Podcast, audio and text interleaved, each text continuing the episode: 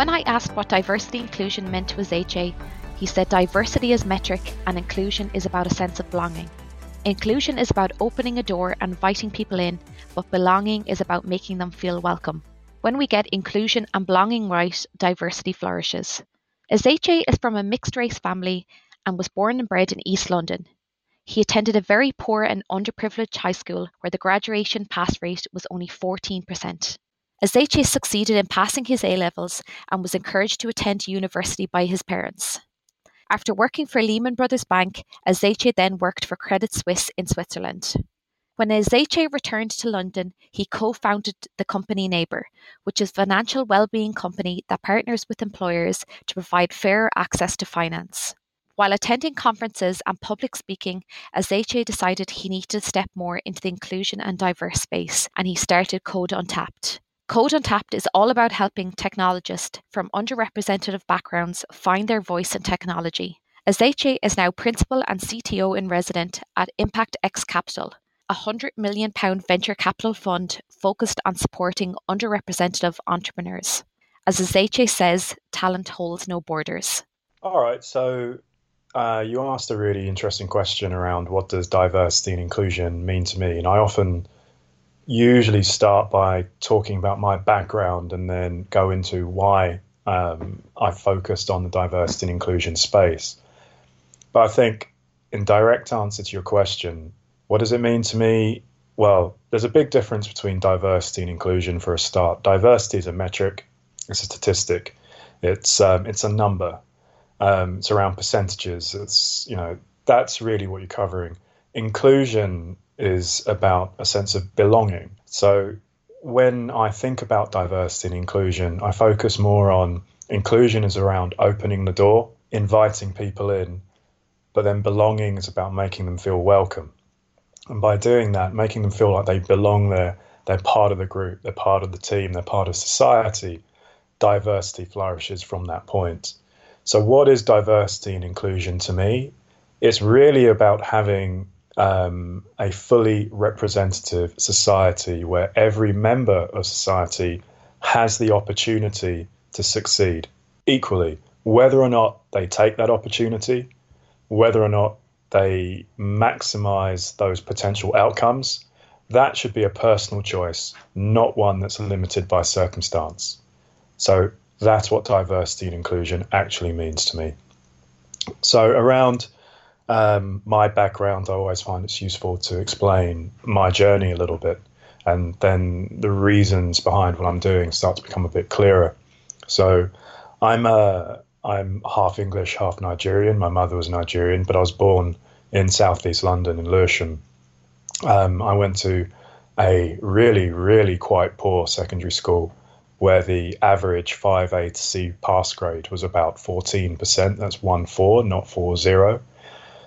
I ended up having to talk my way into my A levels. I did maths, physics, computer science, but unfortunately, I hadn't learnt um, the studying habits by that point because of the schools that I'd been, the school I'd been to, and my my immediate peer group.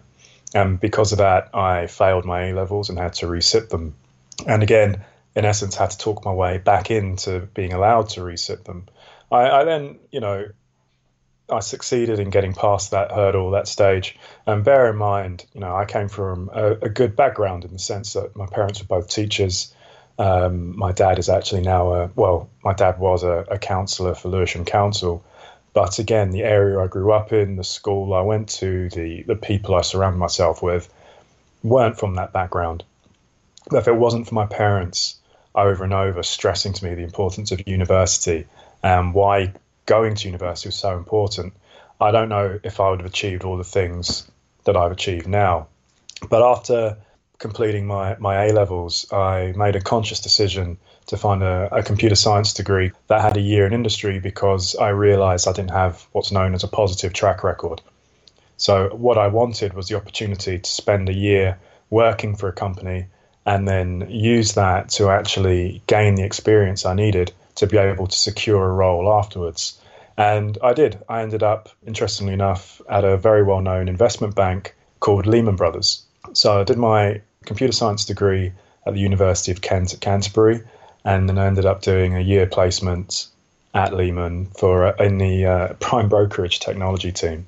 After that experience, it was really interesting. I'd grown up wanting to go straight into work, earn money, succeed, um, but through widening my network, meeting new people, speaking to people, I really learned about the importance of widening your horizons and traveling. So I decided to spend a year traveling after that. And I did a, a snowboarding course out in Whistler, spent a season out there snowboarding, spent some time out in Thailand learning to scuba dive. I traveled around uh, Japan. I did all sorts of things with the, the sole purpose of really experiencing some life outside of Southeast London and the space I'd grown up in. And after that, I came back to Lehman as a graduate and spent the next five years in their credit derivatives risk and pricing technology team, which was an absolutely fascinating time for me. We, we, we often knock the banks for, for a lack of diversity, a lack of inclusion, a lack of forward thinking. But I always remember that it was an investment bank that gave me my first shot, you know, uh, a mixed race lad from, from southeast London, from Lewisham. After spending five years at Lehman, obviously the credit crisis happened, the credit crunch happened, and uh, Lehman went bankrupt. Everything was thrown into disarray. I actually spent a year with Lehman Brothers in administration as part of the credit derivatives team, helping to wind things up, working on their systems. And whilst I was there, I spent some time trying to build my first startup idea. Didn't quite get off the ground. It was in an interesting space, building protein shake vending machines. And we had some great conversations with people um, you know, manufacturers, vending machine suppliers, protein shake manufacturers, uh, or protein powder manufacturers, gym chains, etc. But you know, no one was going to take a chance on two first-time entrepreneurs at that point. So I ended up actually moving to Switzerland and spending five years out in Zurich working for Credit Suisse in their equity derivatives risk and pricing technology team. So I often say that I spent 10 years working in fintech before it was known as fintech. And then about five years ago, I moved back to the UK and co founded the company Neyber. So, Neyber is a financial well-being company. Um, it partners up with um, employers in order to provide fairer access to finance to their staff. And it does this through integrating into company payroll systems. And because we do that, we know more about the people, we know more about the employees, we understand what they earn, and we can deduct those loan repayments directly through salary, which then removes the pressure on the individual who's borrowing and it makes it safer for our lenders to lend to these individuals, which means we can be more inclusive and we can lend to more people. So I co founded that company five years ago. I was one of the three co founders and the founding CTO. And that company since then has grown to over 80 staff. It's partnered with over 300 organizations um, it's lent out over 170 million pounds, and it's raised in the region of uh, 200 million. A large chunk of which was um, an investment from Goldman Sachs, and we were the largest uh, fintech investment in the UK at the time.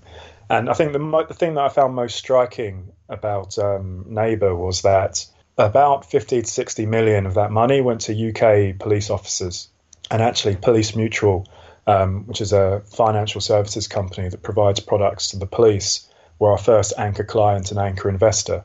And this was at a time of um, Black Lives Matter in the US and in the UK. We were supporting uh, UK police officers. They had invested in us, and that founding team was made of three people myself, half Nigerian, my co founder Martin, fully Nigerian, and my other co founder, Monica, an Indian woman. So that was amazing. And what I really noticed about Neyber was how it was just diverse through and through from the ground up. And that was predominantly because of our founding team. And bear in mind, I'd come from a background of banking, particularly in Switzerland, where they're not the most diverse environments. And you tend to see a lot of um, advancement is through network, who you know, as opposed to what you know. Now, what I found quite unsettling was that I was doing a lot of public speaking on behalf of Neyber around uh, the founder's journey and the importance of diversity, um, particularly from the talking to the fact that Neyber was such a diverse organisation. And yet, I'd be looking around the room, you know, in these conferences where I was speaking, and the only people who looked like me were serving drinks and canapes. Genuinely, I know that sounds cliche, but it's absolutely the case. It's not just a simple anecdote. This is true. And at that point, I started to think about the fact that I'm telling all this stuff about, you know, my journey, what I've achieved. I'm talking about the value of technology and shattering the glass ceilings. Your laptop doesn't care about your skin color, your gender, um, your sexual orientation. And yet, where were all these diverse founders? So that was the point where I decided I needed to take a step back um, and focus on some other things, some other aspects. And that started my journey into focusing on the um, diversity and inclusion space. And about a year ago, I started my organization, uh, Code Untapped. Code Untapped is all around helping technologists from underrepresented backgrounds find their voice and role in the, in the space of technology. And we do that through running evening coding workshops, weekend startup bootcamp days. These are completely free for our cohort to join, and they join through our meetup group. But most importantly, we host those days with employers. The reason being, when you ever speak to an employer around diversity and inclusion, the first thing they say to you is a pipeline problem. They talk to you about how they're not getting enough people in the door, they're not getting access to enough people. You ask them about, well, why is that? Where's the challenge? You try to get them to quote numbers, they can't do it. Then invariably they pass the buck to their recruiters and they say, well, the recruiters aren't bringing people from diverse backgrounds into our interviews. And again, you then ask them, well, what questions are you asking? What what metrics are you are you getting from them around this? And again, they can't answer that question. So the first piece around what we do is to enable employers to gain access and to see a wider cohort of talent. Because one of the key things we focus on is the idea that talent knows no borders. It doesn't care where you come from, where you live, um, which is interesting in this day and age of Brexit and everything else. Talent is worldwide, and you need to be able to cast that net as far as possible if what you genuinely want is the best people, which then comes on to the next point. They'll then talk to you about how, well, you know what, we don't want to lower the bar now, I see that as massively condescending. However, when you speak to them, you go, okay, fine. Well, then, how about we give you the opportunity to see these people from diverse backgrounds in action on the day, solving a challenge, working alongside your developers?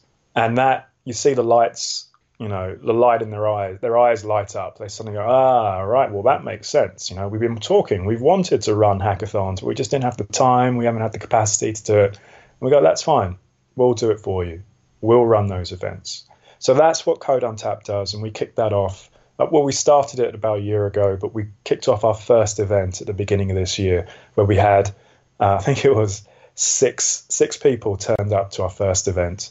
I think it was one turned up to our second, and we had an event about a month ago where we had 70 people turn up, and that was to React coding event. Just the other week, we did an Alexa skills event. So we do a wide array of different different types of things, different types of coding workshops, different types of startup and product bootcamp days. And my team is staffed with volunteer coaches from all sorts of backgrounds. So I've got coaches who are specialists in product development, agile, strategy, coding, DevOps, machine learning, data science. Um, I cover the pitch deck and presentation part of some of our workshops as well, and I'll come on to why in a moment. But Code Untapped has been it's just been absolutely amazing. And you know, our meetup group, we've now got well over 450 people. We get on average between 20 to 70 people turning up. It depends on the type of day we do, the type of event that we're running.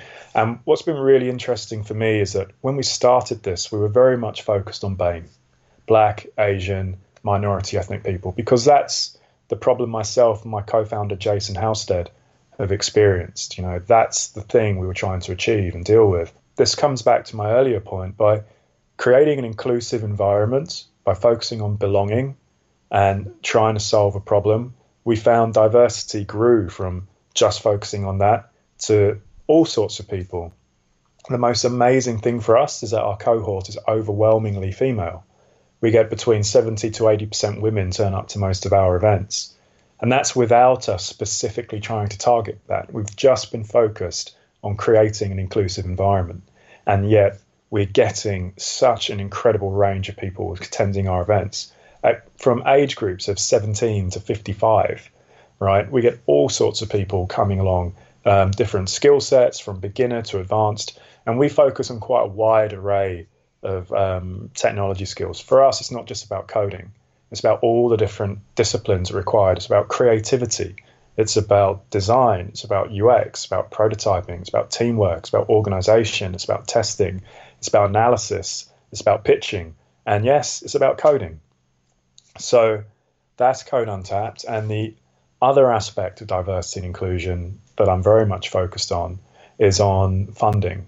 So um, at the beginning of this year, I became a founding member, principal, and CTO in residence for ImpactX Capital, which is a uh, 100 million pound venture capital fund focused purely on um, supporting underrepresented entrepreneurs. So that's a fund that's focused across three core verticals technology, health and lifestyle, and um, uh, entertainment. Reason being, we've got quite a wide array of areas that we focus on. Our founding member team is quite broad. We have the likes of Lenny Henry as one of our founding members, Ric Lewis, Ursula Burns, Adrian Lester, and our CEO is um, a great guy called Eric Collins, who is the COO of um, Touch Surgery.